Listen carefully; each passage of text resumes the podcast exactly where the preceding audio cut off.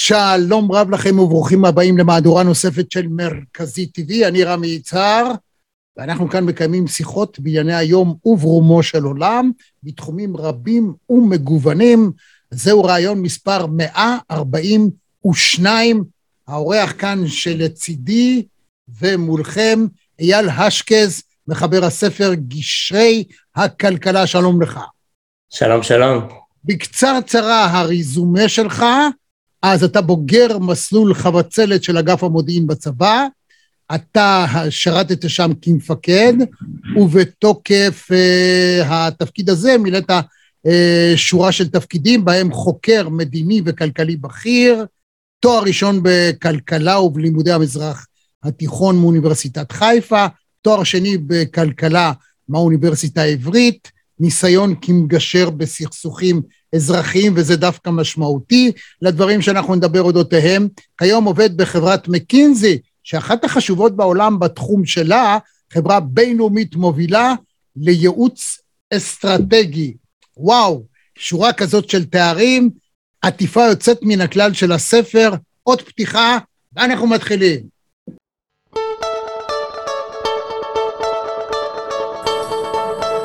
גבירותיי ורבותיי, צופות, צופים, מאזינות, מאזינים, אני גאה, שמח ומאושר לארח את פרופסור אולגה רז, שלום לך.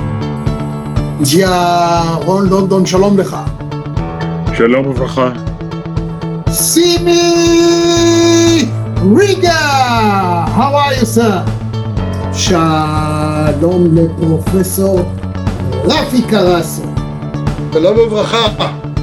דוקטור אבשלום קור, שלום לך. שלום לנחמן שי. שלום, שלום רמי, מה זה, השין היה ארוך כזה, השין, כן, אוקיי, שי, כן. אני בדרך כלל אומר את השם הפרטי כמו גול. נא...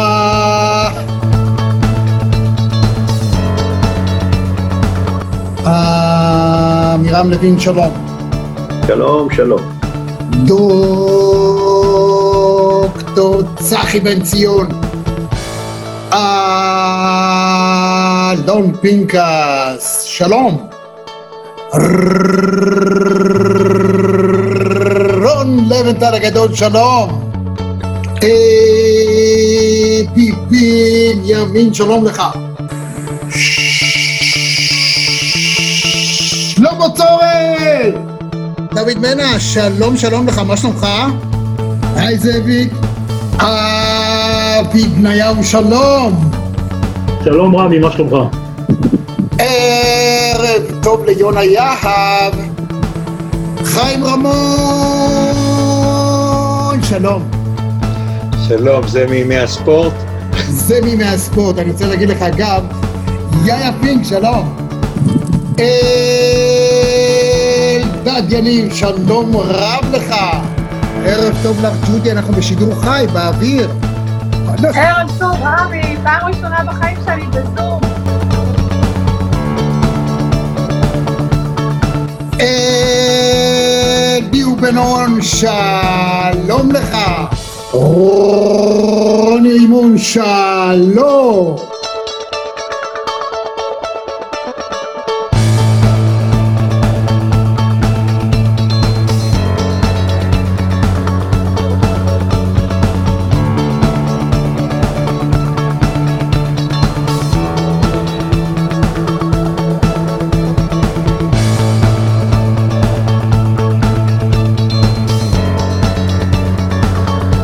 כל יום, פעמיים ביום קורא את האתר שלך ונהנה מהניתוחים ומהכושר ביטוי והיכולת ניתוח.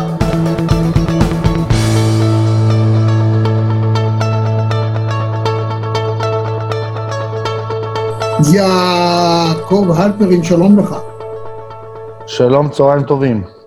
איך המשקפיים שלי? מה זה קוליות? חבל על הזמן.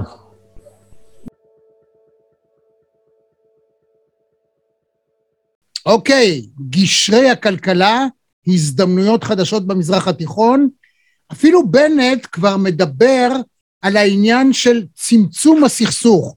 זאת אומרת, היום הוגי דעות של המרכז, מה שנקרא, שהם לא ימין ולא שמאל, מבינים את הסיטואציה שאנחנו חיים בה, דהיינו, זה לא שהכוח יכול לעזור, יש לו מגבלות, ומצד שני, לתת מעבר למה שאפשר לתת, גם זה לא פותר את הבעיה. אז צמצום הסכסוך זה סוג של מנטרה חדשה, שגם ראש ממשלתנו אה, החדש ישן כבר יותר מחצי שנה בתפקיד, מאמץ ואפילו משתמש בביטוי הזה. נדמה לי שהספר שלך יכול להיכלל בתוך המרחב הזה. נכון, אני חושב שתפיסת גישה הכלכלה בעצם באה ואומרת, אנחנו לא צריכים רק לחתור להסכמים, אנחנו צריכים לחתור לגשרים כבר היום שיכולים לשפר את חיי כל המעורבים. אז גם אם אני לא יכול להשיג הסכם שלום כרגע, אני כן יכול אה, לפתוח קשרים כלכליים, גם מול הפלסטינים אבל, אבל באופן יותר מרחיב, מול כל האזור, מול מדינות שלא דיברו עם ישראל בעבר, אה, והיום כן אפשר ליצור את הגשרים האלה. ולפעמים הגשרים האלה מובילים להסכמי שלום, כמו שראינו עם איחוד האמירויות. אה, ולפעמים הם רק מובילים אה, לצמצום הסכסוך מול מדינות שבעבר היו יריבות של ישראל, ולפעמים אפילו זה לא, אבל הגשרים בפני עצמם הם, הם גם משהו שאנחנו יכולים לקיים ביום יום וישפר גם את החיים שלנו וגם את החיים של, של מי שאנחנו עושים את הגשרים איתו. האמת היא שאתה יודע, במשך עשרות רבות של שנים, התפיסה הייתה, בוא נשלם להם וזה יפתור את הבעיה. אבל מסתבר שאצל הקיצונים זה לא עובד, זאת אומרת, אתה לא יכול לקנות אותם. זאת אומרת, להלכה הרי אין סוף הצעות הוצאו במשך הרבה מאוד שנים, וגם היום הזה לעזה, והעזתים לא מוכנים.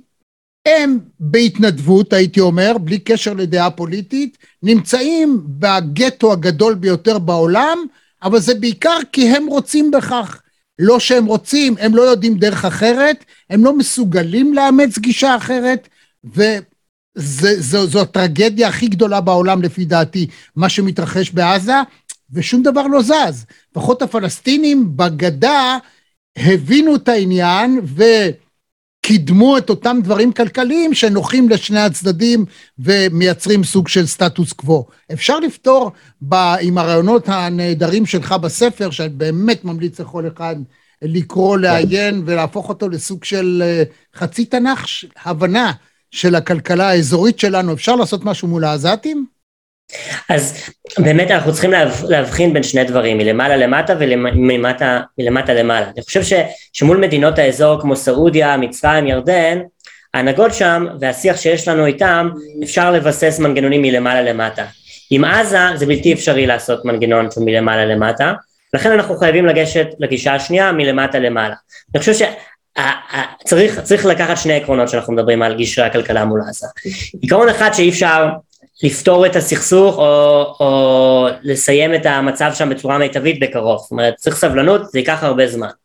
הדבר השני, אנחנו צריכים ללכת מלמטה למעלה, אמ, וזה באמת הביטוי העיקרי שאני, שאני יכול לדמיין, זה, זה ביטוי של, כמו, ש, כמו שביהודה ושומרון הפלסטינים אה, עובדים בישראל, ויש פה אמ, בעצם הפריה הדדית, יש פה יחסים כלכליים שמועילים הדדית, אפשר לייצר את אותו מצב גם בעזה, זה במידה מצומצמת קורה היום, אבל אפשר להרחיב את זה, אמ, להרחיב את זה לא רק במספר העובדים מעזה שעובדים בישראל, כמובן בכפוף לסידורי ביטחון, אבל, אבל אסור לתת לסידורי ביטחון לעצור, לעצור מנגנונים כאלה, אה, אבל לא רק אה, בתחומים מסורתיים, אלא גם אפשר, אפשר להרחיב את אותם גשרי הכלכלה ואותם קשרים למטה למעלה, גם לתחומי טכנולוגיה ותחומי בתחומי הייטק וזה מה שאפשר לעשות במיוחד ביום שלנו ש, שאפשר אה, אה, לקיים פה ראיונות מרחוק או, או לעבוד בהייטק מרחוק אפשר לעשות את זה גם מול עזה. אני חושב שאנחנו צריכים להיות אקטיביים בלקדם את זה מלמטה למעלה מתוך הבנה שזה לא יפתור שום דבר בשנים הקרובות זה ייקח עשורים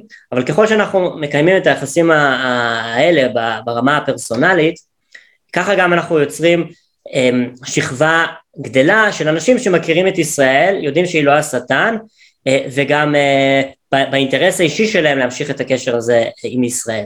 וזה מה שאני חושב אה, מול עזה, תמיד צריך להיות צנועים, עזה לא, לא תהפוך להיות הסינגפור של המזרח התיכון, בקרוב אנחנו צריכים להיות ריאליים, האנשים שם כנראה לא ידיחו את חמאס ברגע שהם יתחילו לעבוד בישראל, צריך להיות סבלניים, ואני חושב שאנחנו יכולים לעשות יותר ממה שאנחנו עושים היום. להבנתך, למה בעצם העזתים, אתה יודע, כשאתה מדבר עם אנשים מהגדה, עם פלסטינים בגדה, הם מתעבים אותם. גם היחס של הפלסטינים בגדה כלפי עזה הוא יחס מזלזל עד כדי טינה עזה, וגם ראינו שכשהם קיבלו את האפשרות לעשות איזשהו משהו גדול ביחד, אז הם זרקו את אנשי הפתח מהגגות. מה בעזה אה, בגרעין מונע מהם עצמם לפעול לטובתם? יש לך הסבר לזה? תראה, בעזה שולטת עכשיו תנועת החמאס. אה, היא זאת שאנשיה, אלה שזרקו את אנשי הפתח מה, מהגגות. עכשיו, רוב אנשי עזה הם, הם לא משתייכים בהכרח לתנועת החמאס אבל הם כן כפופים אליה. והם לא יכולים לעשות דבר מול, מול החמאס בקרוב כי החמאס שולטת, לחמאס יש את, ה, את הכוח הצבאי שם, החמאס אה, שולטת במרכזי, במוסדות, בכל מה ש, ש, ש, שבעצם מחזיקים את אנשי עזה בשבי. ואין להם, להם הרבה מרחב לפעולה כרגע ואני חושב שגם לא יהיה להם מרחב פעולה בעתיד הקרוב.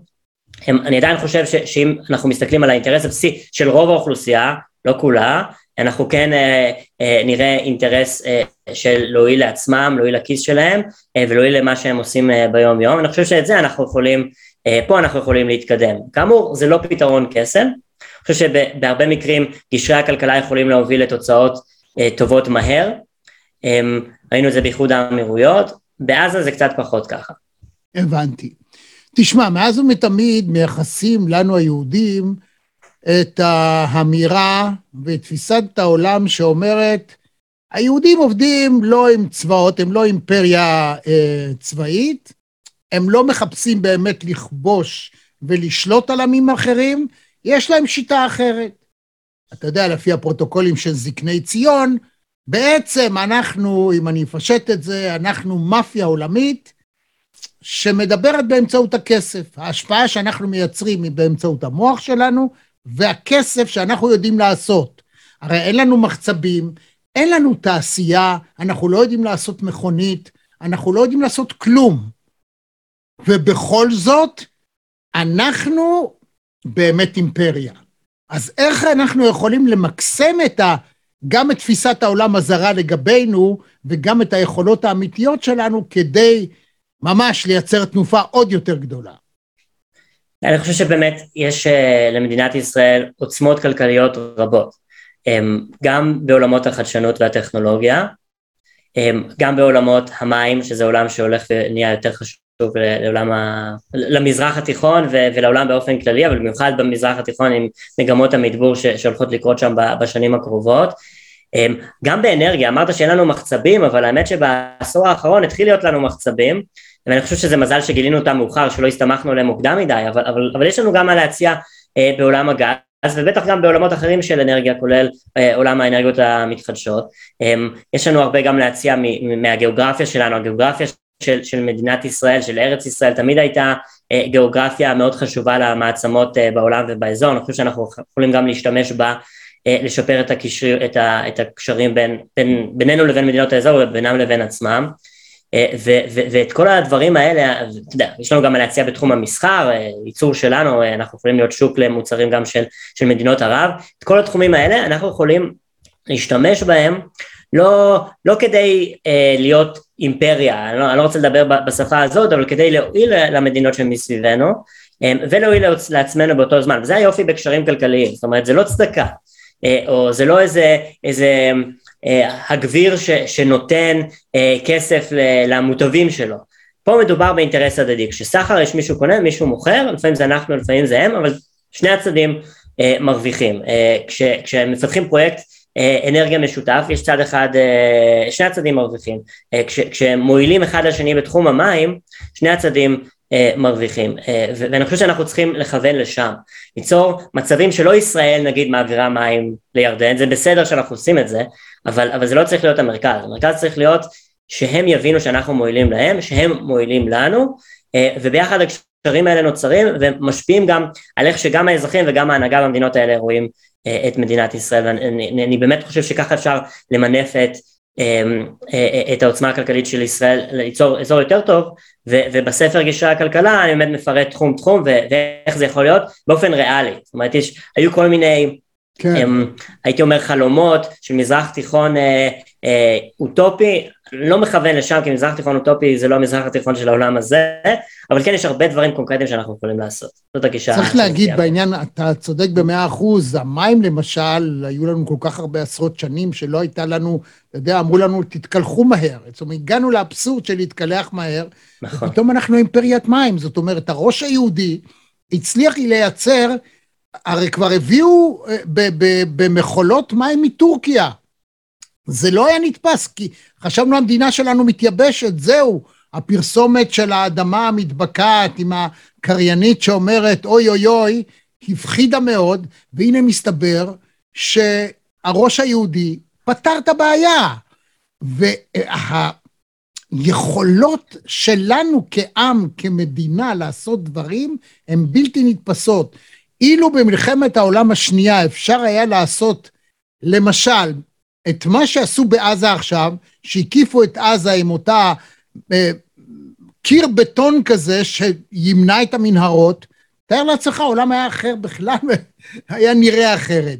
אז אנחנו יודעים לעשות, אנחנו יודעים לייצר, במשך עשרות שנים ניסו למצוא פה נפט בחלץ, ובסוף, אה, והמדינה ניסתה למצוא את הגז, אבל לא הצליחה, וכשהוציאו את זה החוצה לגורמים פרטיים, הם עשו את זה.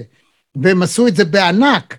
כך שאתה כל כך צודק, הספר הזה, אתה מדבר גם על אה, איך דרך הבשמים, נכון? שהובילה, כן, דבר איתי על זה כי זה מרתק אותי, ואני תמיד okay, אוקיי, חושב, אז... כן. אז דרך הבשמים הייתה דרך, אה, אה, עוד, עוד בימי שלמה המלך אה, ועד לתקופה החשמונאית וגם אחריה, כל, כל התקופה הזאת בעצם היו פה אה, רשת של אה, דרכים שהובילו בשמים, שזה היה הנפט של המור ולבונה, הנפט של העולם העתיק, הובילו את הבשמים האלה מאיפה שהם קיימים, מאיפה שאפשר להפיק אותם לשווקים השונים באזור, כל פעם זה היה שוק אחר, אם זה מצרים, אם זה יוון, אם זה רומא, שהשתמשו בבשמים האלה, בעצם רשת של דרכים, אני חושב שאנחנו יכולים ליצור רשת דומה של דרכים גם היום. אם זה כבישים, אם זה רכבות, אם זה נמלים. אני חושב שישראל, המיקום הגיאוגרפי שלה אומר שהיא צריכה להיות חלק משמעותי מזה. עכשיו שאנחנו אה, ביחסים טובים גם עם אה, מצרים וגם אה, עם ירדן, אה, יחסים טובים יותר, גם עם חלק ממדינות המפרץ, אה, וסעודיה בדרך, שאומנם אין איתנו יחסים, אין, אין כרגע יחסים דיפלומטיים, אבל כן היא מאפשרת נגיד לטיסות לעבור מעל שטחה, אני חושב שאנחנו עכשיו נמצאים בהזדמנות אה, הראשונה ש, שמאפשרת לנו אה, לבנות מחדש את דרך הבשמים הזאת, בתור איזושהי מסגרת, לא בהכרח יהיו אותם דרכים בדיוק, זה יהיה מותאם למאה ה-21, אבל בתור איזושהי מסגרת ל... לאפשר את הסחר, את הקשרים בין אנשים ולהועיל עם כולם, אני חושב. שהאמריקאים, האירופאים, אה, מדינות המפרץ, כולם יכולים להיות, כולם ירצו לקחת חלק במימון של זה, בבנייה של זה, ובסוף יש, יש כבר להרבה מהמדינות באזור את התשתיות הבסיסיות, כולל בישראל, שיאפשרו את זה, רק צריך לפתור אה, חלק מהחוליות החסרות, למשל בירדן אין תשתית רכבת חזקה, אז שם צריך uh, uh, למקד את חלק מה, מהמאמץ, אבל ברגע שזה יקרה, לישראל יש רכבות uh, בתוך ישראל שמובילות עוד מה, כמעט מ... ממעבר הגבול עם ירדן לשני הנמלים בחיפה, אפשר גם uh, uh, לדבר על שני הנמלים שיהיו uh, בסביבות, בסביבת אשדוד, um, יש לישראל הרבה קיבולת עודפת של, של נמלים, uh, בגלל הנמלים החדשים uh, ש, שנבנו בשנים האחרונות אפשר לנצל, אותם, ובכלל את המיקום הגיאוגרפי של ישראל. אז אני מדבר על זה באריכות ועל, ועל דרכים פוטנציאליות uh, לממן את, ה, את הדרך הבשמים החדשה הזאת והיתרונות שיכולה להביא. האמת שבפנטזיה שלי, אתה יודע, פעם אמרו שלבנון תהיה המדינה הערבית הראשונה שתעשה איתנו שלום. ועכשיו מתברר שהיא פחות או יותר האחרונה. זאת אומרת, עם אסד יש קשרים יותר טובים מאשר מה שמתרחש בלבנון. אבל בפנטזיה שלי, המשאיות באות מטורקיה ומסוריה, חוצות ועוברות דרך לבנון למעבר ראש הנקרה והגדר הטובה, ומשם ממשיכות הלאה. אתה... זה, זה גם לך עובר בראש? אולי פעם זה יקרה? זה, זה, זה עובר בראש, אני חושב שזה עוד רחוק, אני חושב שלבנון עכשיו יש לה, יש לה את הבעיות שלה, אה, ש, שהן גם בעיות של, זאת אומרת אין, אין משילות בלבנון, אין איזה גורם ממשלתי שאפילו יכול, אם הוא היה רוצה, והוא לא רוצה, לחתום על הסכם שלום עם ישראל. אגב, לישראל ולבנון יש הסכם שלום שלא אושרר מתחילת שנות ה-80, זה, זה אתה בטח מכיר, אה, אבל, אבל כרגע ממשלת לבנון, מדינת לבנון, לא במצב שיכולה לעשות דברים כאלה, גם אם היא הייתה במצב, היא לא הייתה רוצה לעשות את זה. מה שאני חושב מול לבנון זה, זה שני דברים, כרגע אי אפשר לחבר כבישים או לעשות פרויקטים ברמה הממשלתית.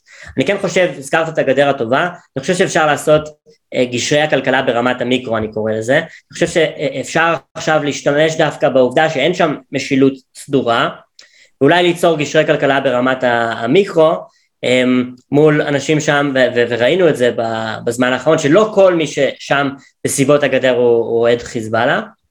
אנחנו יכולים, יכולים לייצר קשרים uh, כלכליים פרטניים מולה, וצריך לא, אני חושב שרוב דרוב לבנון, okay. ממרג'יון ועד uh, פחות או יותר קצת דרומית לצור, זה שטח uh, שהוא לא עוין לישראל. אז, אז אני חושב שאפשר למצוא את, ה, את הכיסים האלה שלא עוינים ולא פרו חיזבאללה, אני חושב שהרבה מהתושבים שם סבלו מהעובדה שחיזבאללה אה, אה, נמצא שם, אני חושב שאפשר לעשות קשרים כלכליים זהירים ברמת המיקרו, זה משהו אחד, ודבר שני, יש, יש את המחלוקת בסוגיית הגבול הימי, כמו, ש, כמו שאתה בטח מכיר, ובמחלוקת הזאת, אז, אז הפרדיגמה הייתה שצריך לפתור אותה, אולי להגיע לאיזה גבול באמצע, אה, כדי, כדי לפתור אה, את ה... אה, אה, את, את המחלוקת, אני חושב ש, שלא חייבים בהכרח אה, לחתור לזה, אפשר לחשוב על כל מיני דרכים יצירתיות אחרות אה, ש, שיאפשרו לבנון להשיג חלק מהתקבולים של הגז, יכול להיות שגם לישראל, ולייצא את הגז, יכול להיות שבכלל לא בהובלה ישראלית, יכול להיות שזה יכול להיות בהובלה אמריקאית או, או הובלה של פורום הגז של מזרח הים התיכון שהתבסס בכמה שנים האחרונות, אפשר לייצר um, מתווה ש, שהגז הזה אומנם מופק, uh, אבל לא בהכרח המחלוקת נפתרת, אבל כן יש אינטרס של שני הצדדים לשמור על היציבות שם באזור, אמ, כי יש הפקה צד ג' וכל צד מקבל חלק מהרווחים. אני חושב שאם אה, הייתה ממשלה בלבנון היא הייתה יכולה לקבל, כאילו יש ממשלה בלבנון, אבל אם היא הייתה מתפקדת היא הייתה יכולה לקבל מתווה כזה כל עוד הוא לא מובל על ידי ישראל, אני חושב שישראל הייתה יכולה לקבל מתווה כזה. ברגע שיש שם הפקת גז כלשהי זה כבר אינטרס אדיר לכל מי שבצד הזה, של, בצד שלהם של הגבול, לשמור על השקט ועל הריסון ולהימנע מהסלמה נגד ישראל. אה, ולכן אני חושב שבסוגיית הגז יש פה המון הזדמנויות ש, שצריך להעמיק בהם, אה, ואם אני מסכם מול לבנון אז, אז יש, יש שני דברים, אפשר גישרי הכלכלה ברמת המיקרו, ואפשר לחשוב על כל מיני מתווים יצירתיים גם בסוגיית הגז. יותר מזה אני חושב מול לבנון כרגע לא אפשרי, אולי עוד עשרים שנה, אבל זה כבר סיפור אחר. כן, אה, יחד עם זאת צריך לציין לחיוב את הציר המדהים שיצר נתניהו, עם כל הביקורות שיש עליו, הוא גם עשה הרבה מאוד דברים טובים, ואחד מהם הוא ציר אה, כלכלי של שת"פ אינטרסנטי מובהק, שכולל את יוון, קפריסין, ישראל, מצרים, גם מלטה ככה בשקט בפנים, אה, בלי לדבר יותר מדי, שזה הישג אדיר, אני חושב, ואנחנו די אה, לא מדברים על זה יותר מדי, אבל אני חושב שהציר הזה הוא מהווה איום משמעותי או קונטרה לארדואן, זה מה שהוא קיבל בתמורה. קירור היחסים בין ארדואן לישראל, והעובדה שפתאום הוא התחיל להתנער מאיתנו, פעם היו יחסים מצוינים, הביא ליצירת הציר הזה, והוא חש מולו איום ממשי ממש לפתחו. ולכן ארדואן מאוד מאוד, אולי אנשים כאן לא יודעים כל כך, אבל לכן הוא מאוד מאוד נזהר לא למתוח את החבל יתר על המידה ביחסים עם ישראל, ואפילו מעת לעת הוא מפזר רמזים על רצונו להדק. הקשרים הכלכליים נותרו איתנים כשהיו, התקרית הזאת עם זוג נעלי, נהגי האוטובוסים ככה מהר מאוד נפתרה תוך כמה ימים, ויש שקט, אפשר להמשיך לטייל כמעט בשקט. שחקנים שלנו שם ו- וטורקים פה, ואנחנו מתמודדים בזירות הכי, ואתה יכול לראות קבוצות ישראליות משחקות באיסטנבול ואין שום בעיה, וגם ישראלים שמטיילים ברמת הרחוב לא קורה שום דבר, אז זה דווקא טוב. איך אתה רואה את הזירה הזאת מההיבט הכלכלי?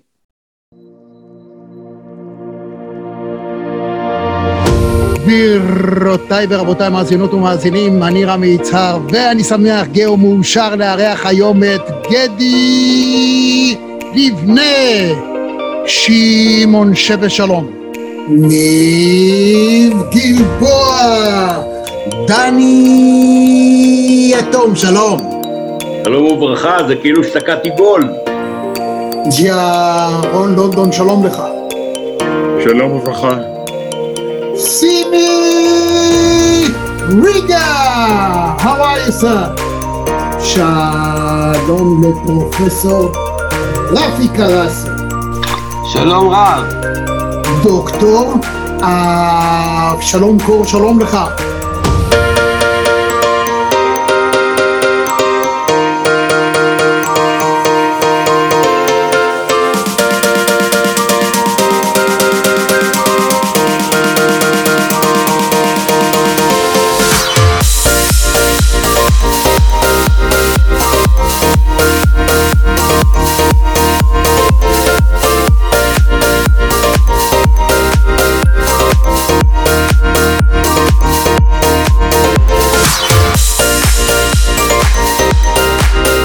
אהלן רמי, אהלן רמי, תקשיב, אני אחוז התרגשות, אני שומע אותך שנים רבות וארוכות בפינות הספורט בבוקר, בגלי צה"ל. אולגה רז, שלום לך. שלום לנחמן שי. אה, מירם לוין, שלום. שלום, שלום. דוקטור צחי בן ציון. רון לבנטל הגדול, שלום. אה, ביבי ימין, שלום לך. שלמה צורן! יעקב הלפרין, שלום לך. שלום, צהריים טובים. היי זאביק. אבי בניהו, שלום. שלום רמי, מה שלומך? טוב ליונה יהב. חיים רמון, שלום. שלום, זה מימי הספורט? זה מימי הספורט, אני רוצה להגיד לך גם, אלון פינקה, יאיה פינק, שלום. אלדד יניב, שלום רב לך. איוב קרא, שלום לך. שלום רב. ערב טוב לך, ג'ודי, אנחנו בשידור חי, באוויר. ערב טוב, רמי, פעם ראשונה בחיים שלי בזום. אני כל יום, פעמיים ביום קורא את האתר שלך ונהנה מהניתוחים ומהכושר ביטוי והיכולת ניתוח. אז, אז זה באמת נכון, טורקיה היא מקרה בוחן מעניין, כי, כי היחסים המדיניים באמת הידרדרו לשפל, אבל יחסי המסחר נותרו איתנים באחת משותפות המסחר המשמעותיות של, של ישראל, עם מיליארדי דולרים של, של יבוא וייצוא, ו, וזה באמת אומר דרשני, זה אומר, אוקיי, יש פה מצד אחד ציר אחד של יחסים שמתדרדר, מצד שני ציר יחסים שנשאר איתן אפילו גדל בחלק מהשנים, וזה באמת חלק ממה שאני אומר בגשרי הכלכלה זה שהמושג הזה גשרים אז, אז למרות שהחלק המדיני ביחסים מידרדר הכלכלה הותירה גשרים אני חושב שאנחנו רואים בשנה האחרונה באמת רמזת לכך שארדואן מנסה אה, ללכת לכיוון יותר מפויס מול ישראל. אני חושב שזה בין, הרקע, בין, ה, בין היתר על הרקע הזה. זה גם על הרקע שציינת, ש, שישראל, מצרים, מדינות אחרות במזרח הים התיכון, בגיבוי אירופאי וגיבוי אמריקאי הקימו את פורום הגז של מזרח הים התיכון לא רק אבל גם כקונטרה לטורקיה אני חושב שארדואן רואה את זה ואומר אוקיי הלכתי רחוק מדי, סכסכתי יותר מדי המדינות האלה, עשיתי צעדים יותר מדי אגרסיביים במזרח הים התיכון. ואנחנו רואים את התוצאות האחרונה עם, עם הפרשייה האחרונה ש, של התיירים, אני חושב שזה ביטוי לכך, גם בואו לא נשכח שהמצב הכלכלי בטורקיה הוא בכי רע והלירה הטורקית נחלשת מיום ליום והחיים של האזרח הטורקי הופכים להיות פחות ופחות טובים מיום ליום ואני חושב שארדואן רואה את זה ואומר אוקיי עכשיו כדי לא להפוך את המצב ליותר גרוע צריך לקרר את העוינות מול ישראל, מצרים, יוון, המדינות האחרות ש, שציינת. אני חושב שזה משהו ש, הכלכלה יש תפקיד מרכזי כי בלי סוגיית הגז לא היינו יכולים ליצור את החיבור הזה בין, בינינו לבין מצרים ולבין המדינות האחרות, או, או, או גם אם היינו יוצרים את זה, היה, היה ליחסים משמעות פחות קונקרטית. לכן אני חושב פה לסוגיה הכלכלית יש מקום מרכזי בשותפות החדשה הזאת, ש, שיש לה גם כאמור השפעה על הזירה הטורקית. כשאנחנו מדברים על כלכלה בהיבט הגלובלי, אי אפשר להתעלם, ואני טיפה סוטה מהנושא שאתה מתעסק בו רק באזורנו, mm-hmm. מהמאבק בין uh, סין לארצות הברית. זאת אומרת, הסינים, בעצם האימפריה האמריקאית נמצאת בשלבי דעיכה, יש אומרים התרסקות. Uh, הילרי קלינטון uh, אמרה בריאיון ראשון שממש היא נתנה היום, היא אמרה שאם חלילה טראמפ ייבחר מחדש, הדמוקרטיה האמריקאית הולכת לעזאזל, והמשמעות היא שבאמת, במידה רבה אנחנו רואים את הדעיכה האמריקאית, לי מזכירה את הדעיכה של ברית המועצות. זאת אומרת, זה מין קו כזה שיורד ויורד ויורד ונרקב מבפנים, והכלכלה האמריקאית לאט לאט נרכבת, והיא מנסה לשמור על ההגמוניה בכל מחיר, אבל זה לא הולך. היא מובסת כבר עשרות שנים בכל זירה ברמה הצבאית. בכלכלה, הסנקציות, האיראנים לימדו לקח את האמריקאים, במובן הזה שהסנקציות לא הועילו. להפך, התוצאה היא עכשיו ברית ארוכת שנים. איראן התמסרה לסינים, והסינים מקבלים כל אה, טיפת נפט איראני בלי בעיה, ולהם האנרגיה מאוד מאוד חשובה. אנחנו רואים בריתות חדשות, אנחנו רואים את הסינים שקיבלו החלטה אסטרטגית, אנחנו יוצאים לדרך, ואם צריך למוטט לגמרי את האמריקאים, אנחנו נעשה את זה. עד כמה זה יכול לסכן אותנו ואת האזור, המאבק הזה בין ארצות הברית לבין סין? קודם כל, אני חושב שהכלכלה האמריקאית היא עדיין לא, לא בשלב אה, אה, שהיא, הולכת ו, ונחלשת, והסיבה היא, מבחינת עוצמה כלכלית, ארה"ב היא כן מספר אחד בעולם, וסין, הבעיות הכלכליות שלה הולכות וגוברות, אני לא חושב שבאיזשהו שלב בקרוב העוצמה הכלכלית הסינית תעבור את העוצמה הכלכלית האמריקאית. Mm-hmm. אז אני כן חושב הברית לכל הפחות תישאר ציר משמעותי אה, בעולם ו- וכמי שמניע את הכלכלה. אמ, אני חושב ש, שמה שהאמריקאים לא היו נכונים לעשות עד עכשיו היה אה, ל- ללכת בעקבות הסינים ולממן פרויקטים ותשתיות ו- וליצור את דרך, הבס... דרך המשי החדשה שהסינים עושים אה, וככה הסינים הצליחו אה, להרחיב אה, את ההשפעה שלהם ב- באסיה, באפריקה אה, וגם באירופה. ו...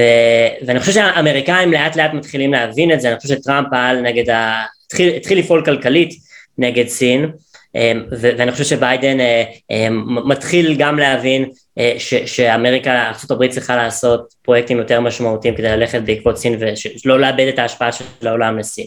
אני חושב שזה בהחלט, מה שאתה דיברת עליו, זה יהיה מעצב משמעותי של, של היחסים הבינלאומיים בשנים הקרובות, אפילו בעשורים הקרובים. אני חושב ש, שככל שישראל קשורה, היא צריכה להיות מאוד בצד של, של האמריקאים, מתוך, מתוך הבנה ש, שכאילו בסוף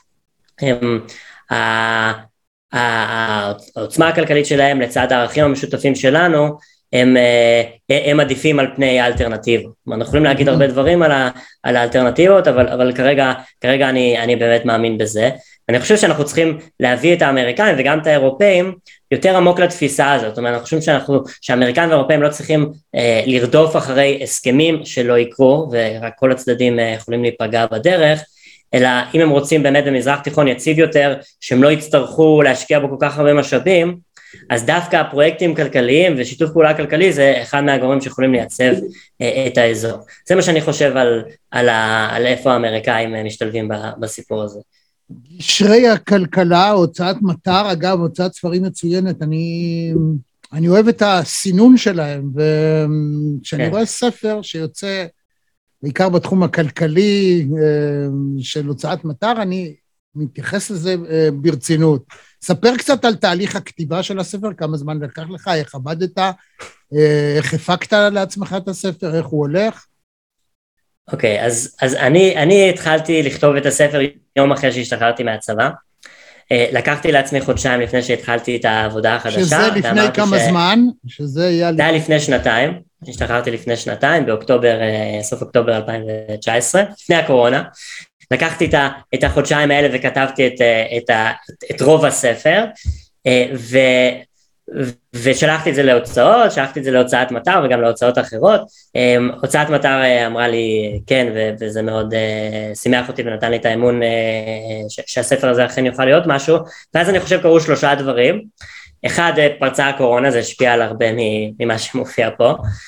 שתיים, היו את הסכמי אברהם, זאת אומרת הספר הזה נכתב לפני הסכמי אברהם, ואם הוא היה יוצא לפני הסכמי אברהם, אז אז יכול להיות שאנשים היו מתייחסים אליו קצת אחרת, ואז כשפתאום נחתמו ההסכמים עם, עם איחוד האמירויות ובחריין, זאת אומרת, הוא וואלה. היה הזוי, אם אלמלא הסכמי אברהם, הוא היה נראה כמשהו מופרך, ופתאום כל כן. מילה שצפית וכתבת, וואו, זה אפשרי. כן, כן. ועכשיו ש, שהספר יצא אחרי הסכמי אברהם, זה כבר לא החזון שהיה אפשר, אבל אני חושב שעדיין אה, מתאר את זה בצורה טובה. אני חושב שהדבר השלישי ש, שקרה זה שעברתי יחד עם ההוצאה אה, בזכות האורחים של ההוצאה, שאני מאוד מוקיר להם תודה, יניב מגל שהיה העורך של הספר, עברנו תהליך של להפוך את הספר מ, מספר אה, יותר כבד, אקדמאי אה, עם נתונים, לספר סיפורי, אני מקווה הרבה יותר קריא, אבא שלי אומר ש, שהספר קריא, אז, אז ממנו זה מחמאה, אז אני, אני חושב שזה אכן קריא. אני מצטרף אליו.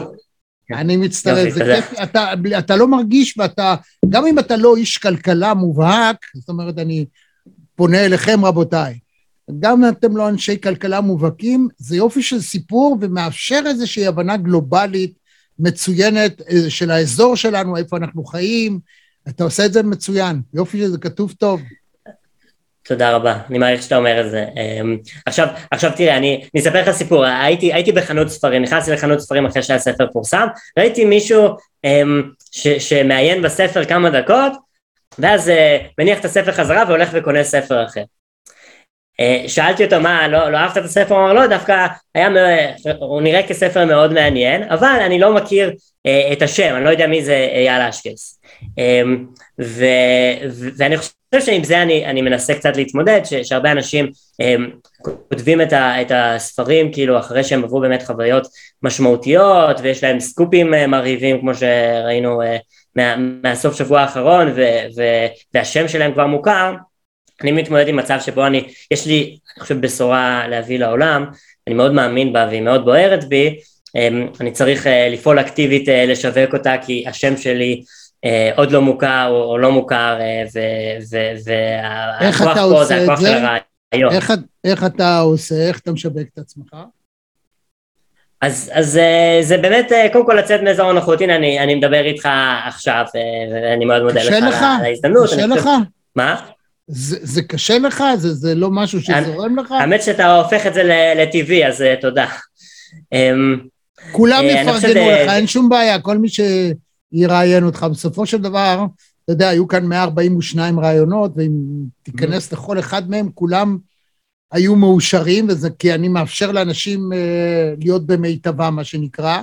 אני חושב שכמוני ישנם uh, הרבה עיתונאים שמאפשרים ולא מחפשים בכוח אה, לשאול שאלות קשות כדי להראות עליונות אה, כלפי המרואיין או להראות שמשהו לא בסדר, לא, להפך.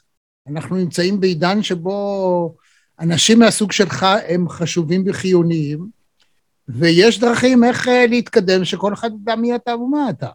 אה, זה לא דבר מסובך מדי. אבל אתה רק שנתיים בחוץ, אתה עכשיו כתבת, זה ייקח את הזמן שלו. הרבה עבודת רגליים, כיתות רגליים. אה, בהחלט.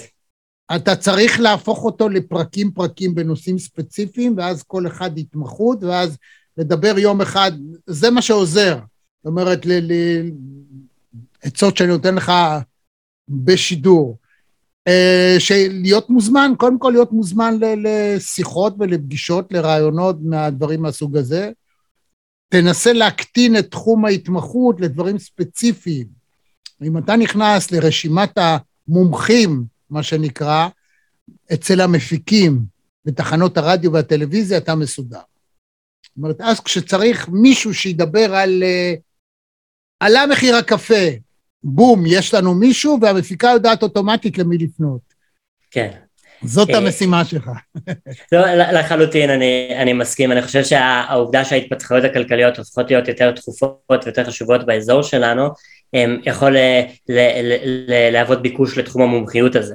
אז סתם, כל, כל שבוע יש כמה התפתחויות כאלה, סתם לדוגמה, אז ראש הממשלה בנט עכשיו נמצא באיחוד האמירויות, טס מעל סעודיה, לא מזמן היו כמה, היו סדרות, הייתה סדרה של, של הסכמים בינינו לבין מדינות מסביבנו, יש את שיחות וינה מול של המעצמות מול איראן, שהמרכיב הכלכלי הוא, הוא חלק מהם. אני חושב ש, ש, שיש הבנה גוברת שהמרכיב הכלכלי הוא, הוא חלק קריטי בהתפתחויות באזור, לטובה ולרעה.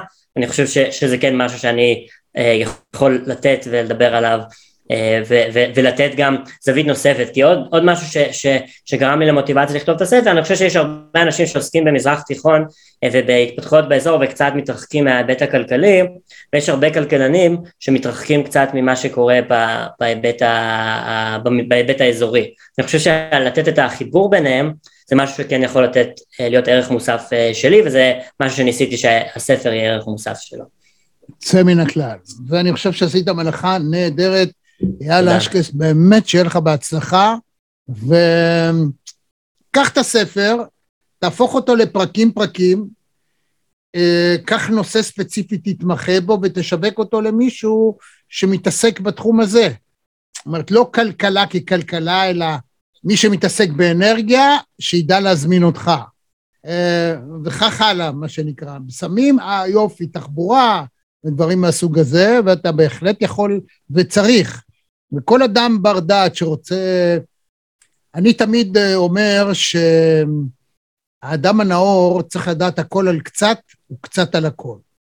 זה ספר שעוזר אה, למי שאינם כלכלנים, גם לכאלה שהם כן, אבל לאלה שאינם כלכלנים, להרגיש שהם אה, יודעים קצת על הכל, גם על הנושא הזה. וזה מאוד עוזר, ואני חושב שדברים שאפשר לקרוא אצלך, אפשר גם לקחת לרמת כלכלת בית. החשיבה היא שעושה את ההבדל. כל הכבוד לך. תודה רבה, אני מאוד מעריך מילות סיכום שלך, מילות סיכום שלך. שווק את עצמך. אגב, אם מצא חן בעיניכם השיחה הזאת, כמובן תעשו לייק, תלחצו אפילו על הפעמון ותדעו מה השיחה הבאה שלנו, ולמטה תוכל לשלוח כישורים שלך, מה שתרצה, איפה ניתן להשיג את הספר אה, וכדומה. מילות סיכום שלך, אייל אשקס. אז קודם כל תודה רבה על, ההזדמנות להיות uh, חלק ולדבר איתך.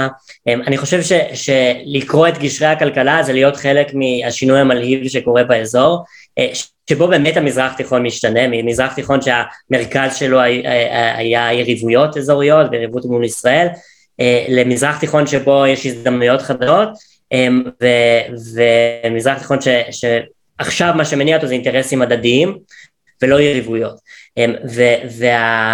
ולקרוא את הספר זה בעצם להיות חלק בשיח הזה. אני מאוד רציתי לכתוב את הספר כי, הנושא הזה שדיברתי עליו, הוא צריך להיות בעיניי מוקד מרכזי לשיח כשמדברים על המדיניות האסטרטגית של ישראל. וכפי שציינת, הספר הזה הוא הקדמה למה שקורה באזור, מה שקורה בכלכלת האזור, אה, ולמה שאפשרי במזרח התיכון, אפשרי ולא פנטזיה, והוא כתוב אה, בצורה נגישה ואני חושב יחסית קלילה ומעניינת אמ, ואני מזמין אה, את הצופים שלנו וכל מי שמתעניין בדברים כאלה להיות חלק מהשיח הזה אה, ולקרוא את קשרי הכלכלה ולספר עליו למי ש... שחושבים שיתעניין גם. אז תודה רבה, תודה על ההקשבה לכל המאזינים והצופים. אייל אשקס, תודה גדולה לך. עד כאן מהדורה נוספת של מרכזי TV, אני רמי יצהר, שמח שהייתם איתנו, תהיו איתנו גם בפעמים הבאות, אנחנו מדברים בענייני היום וברומו של עולם, גם בעניין מרכזי, גם ביוטיוב, גם בכל מרחבי הפודקאסט, למי שלאו דווקא רוצה לצפות, אלא לשמוע, גם באוטו, בעבודה, אה, על ההליכון, באוזניות, כיף שיהיה. תודה לך, להתראות. להתראות.